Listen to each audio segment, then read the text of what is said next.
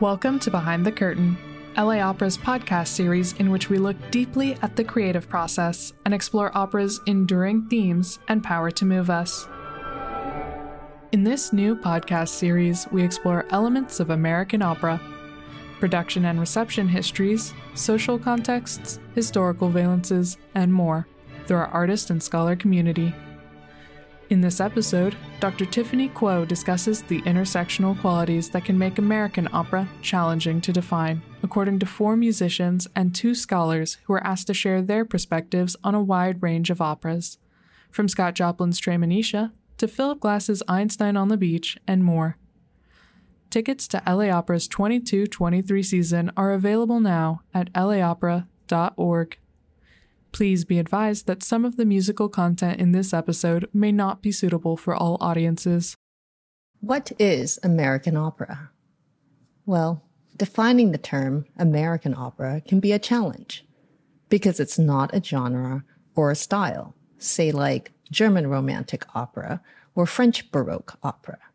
There are no specific periods to organize American operas and no common musical idiom that packages American operas into one box with a neat bow. Rather, I view the term American opera as subjective. That is, if I were to ask a hundred people for their thoughts and opinions, I could potentially receive up to a hundred different answers. Instead of asking a hundred people, I asked half a dozen, four musicians and two scholars. They are composer Yoonji Lee, conductor Kelly Kuo, of no relation to me, two LA Opera choristers, soprano Rebecca Tomlinson, and baritone James Martin Schaefer. And the two scholars are senior arts and culture editor Richard Chang, a voice of Orange County, and the musicologist and former president of the Society for American Music, Dr. Judy Tsou all six use the word diverse in some fashion. And I expand their use of the word into an overarching concept. That is, American operas encompass a breadth of styles and soundscapes, though everyone provided his and her own interpretation. My goal in this episode is to demonstrate that American opera is at once individualistic and inclusive. It is individualistic from the perspective of opera goers, creators, and performers, because each of us has been exposed to and seek our own unique experience within this large scope of works. And it is inclusive because American operas, as a collective grouping of works, reflect an endless permutation of intersectionalities between American cultures and values, which are continuously changing.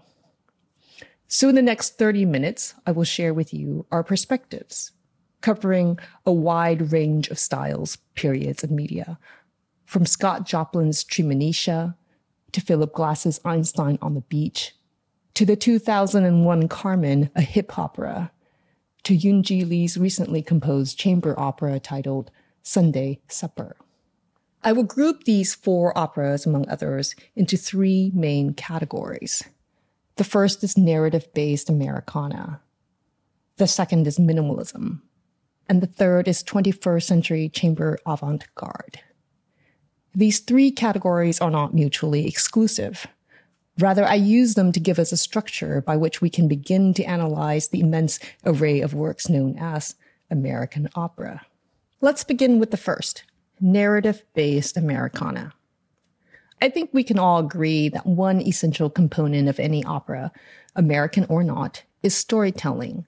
Whether the tale be one of mythology, say Orpheus's unsuccessful journey to rescue Eurydice from the underworld, or the recounting of an erased history, for example, the five African American teenage males who were unlawfully arrested and prosecuted for the rape of a woman in New York City Central Park in 1989 and that is Anthony Davis's The Central Park Five. One main element that makes operas American is what Judy Tsou calls operas with, quote, quintessential American musics, jazz, blues, spirituals, ragtime. Let's consider Joplin's Treemonisha.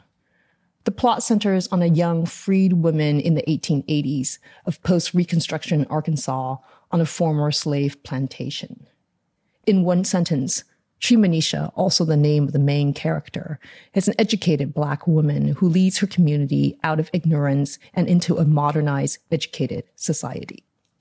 The plot brings to light a hunger to learn as prior to the Civil War, slave states forbade literacy for the enslaved. Though titled a ragtime opera, musically, Treemonisha isn't all rag. Rather, hints of Joplin's musical idiom is integrated with late 19th century European chromatic harmonies and American vernacular. It's what Judy Tsou describes as, quote, operas that feel American with American musical elements and ethos. So let's listen to two scenes from Treemonisha. In Act 1, number 4, titled We're Going Around, We'll hear a song and dance number with the iconic syncopated rag rhythm, the quintessential American folk instrument, the banjo, and the tenor singing and dancing with an SATB chorus.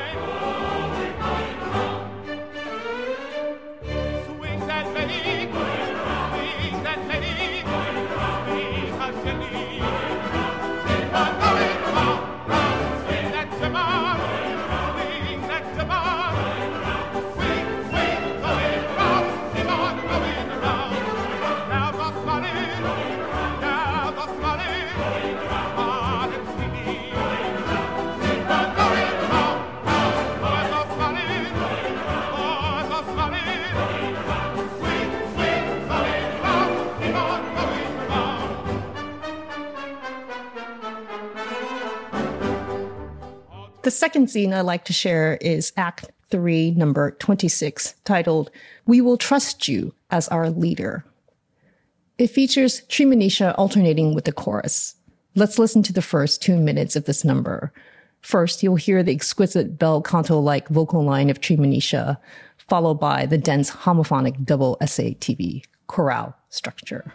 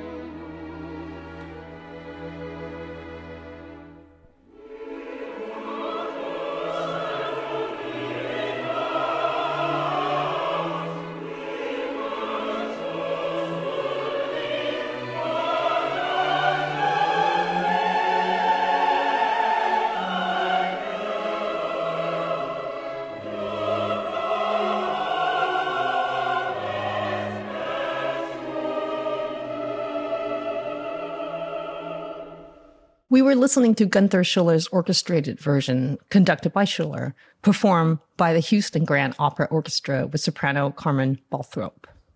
These narrative based Americana operas share another trait, as pointed out by critic Richard Chang. That is, quote, their tendencies to adopt familiar and contemporary stories. Chang includes in them John Adams's Nixon in China, Jake Heggie's Dead Man Walking, Stewart Wallace's Harvey Milk, John Harbison's The Great Gatsby, Lori Laitman's The Scarlet Letter, and Anthony Davis's X Life and Times of Malcolm X. And to push the limits of this first category just a bit more by including contemporaneous styles, say hip hop, because hip hop is also quintessential American music, I will add the 2001 Carmen, a hip opera. It was produced by MTV as a made for television musical romance drama film. I find Carmen, a hip opera, to be uniquely American. Deriving from the Bronx, hip hop is defined by its texture, rhythm, and poetry that is unmistakably urban America recycling the well-known operatic plot of Georges Bizet's Carmen, the tale of an ostracized gypsy in 1820 Seville, Spain, whose independence is doomed by societal conventions as she dies in the hands of a love-scorned officer. The hip opera sets Carmen, starring Beyonce, in contemporary 2001 as an independent aspiring actress who seduces a police sergeant, then runs away with a famous rapper, only to be mistakenly shot by the sergeant's superior. It's a different ending than that of Bizet's. Let's listen to Carmen's seduction number. In it, you'll hear the notorious habanera and seguidilla melodies woven into Beyonce's vocal line, which contrasts with the sergeant's rap over a simple four beat bass line. As the seduction is about to conclude successfully, the two characters' seemingly different vocal gestures quickly transform into an R&B duet.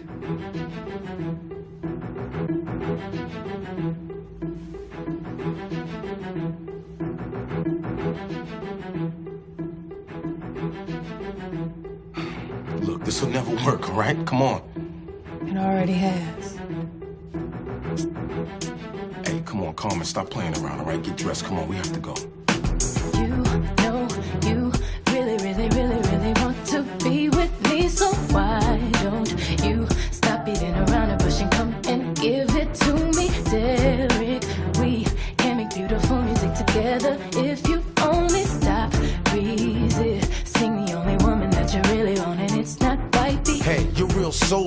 Don't like the way you're looking. Don't get too close. I'm about to take you down to bookings. Come on and touch me, D. I know you want Look, to. Look, I only need your prince. Don't really care about your frontal. I don't see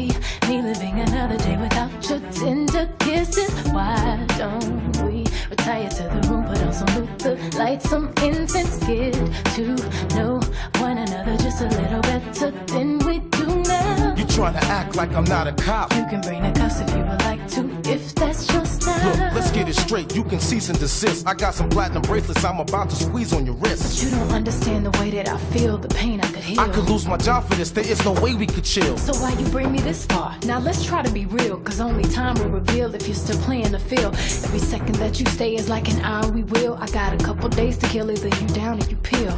I don't want anything without you in my life. You are my baby. Why don't you forget about your girl and say you want me as your lady? Get to know one another just a little better than we do now. Give in to everything you're feeling and suppressing. Let's make love now. now. I don't think so. Your body is like. So, to wrap up the first category of American operas, I will quote Maestro Kuo. American operas have a tendency towards unyielding realism in voicing stories that reflect who we were, who we are, and who we want or don't want to be as Americans living in a diverse society. End quote. From Carmen the hip opera, I want to take us to an opera that is also undeniably American. But in terms of its sonic landscape and subject matter, it is perhaps the diametric opposite of Carmen, and that is Philip Glass's Einstein on the Beach. For me personally, I immediately associate minimalism with American classical music. The soundscapes of Pauline Oliveros, La Monte Young, Terry Riley, Steve Reich, Julius Eastman, all conjure a 1960s and 70s New York City, filled not just with minimalist music, but also with the crisp, clean, invigorating, monumentous visual artworks by figures such as Agnes Martin, Dan Flavin, Bruce Nauman, Ellsworth Kelly, and Donald Judd. Not that minimalism is exclusively American. Rather, its seeds were planted in America, and not only by American men and women, but an international cast. Just think of the Korean multimedia artist Nam June Paik, known as the father of video art. Furthermore, influences on minimalism were global, from Japanese Zen Buddhism to the German Bauhaus movement to traditional ensemble music of Indonesian gamelan and African drumming, all contributing to the distinctive musical idiom of minimalism. And therefore, Einstein on the Beach, for me, captures the breadth and depth of minimalism as a complete work of minimalist art. It is four and a half hours nonstop.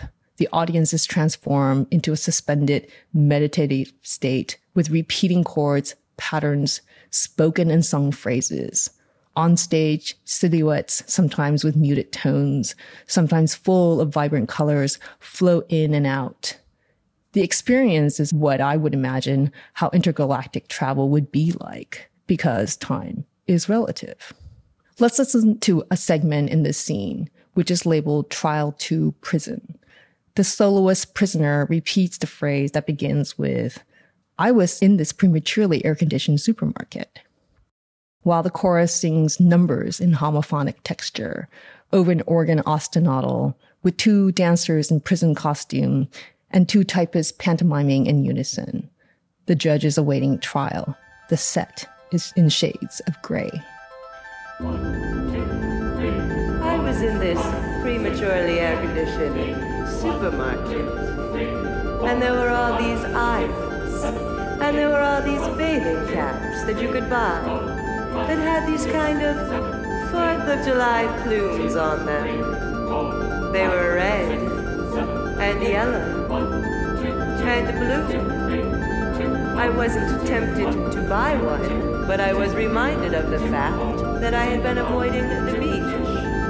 I was in this prematurely air-conditioned and there were all these aisles, and there were all these bathing caps that you could buy that had these kind of Fourth of July plumes on them. They were red and yellow and blue. I wasn't tempted to buy one, but I was reminded of the fact that I had been avoiding the beach. I was in this prematurely air-conditioned supermarket, and there were all these and there were all these bathing caps that you could buy, and had these kind of Fourth of July plumes on them. They were red and yellow and blue. I wasn't tempted to buy one, but I was reminded of the fact that I had been avoiding the beach. I was in this prematurely air-conditioned supermarket, and there were all these and there were all these bathing caps that you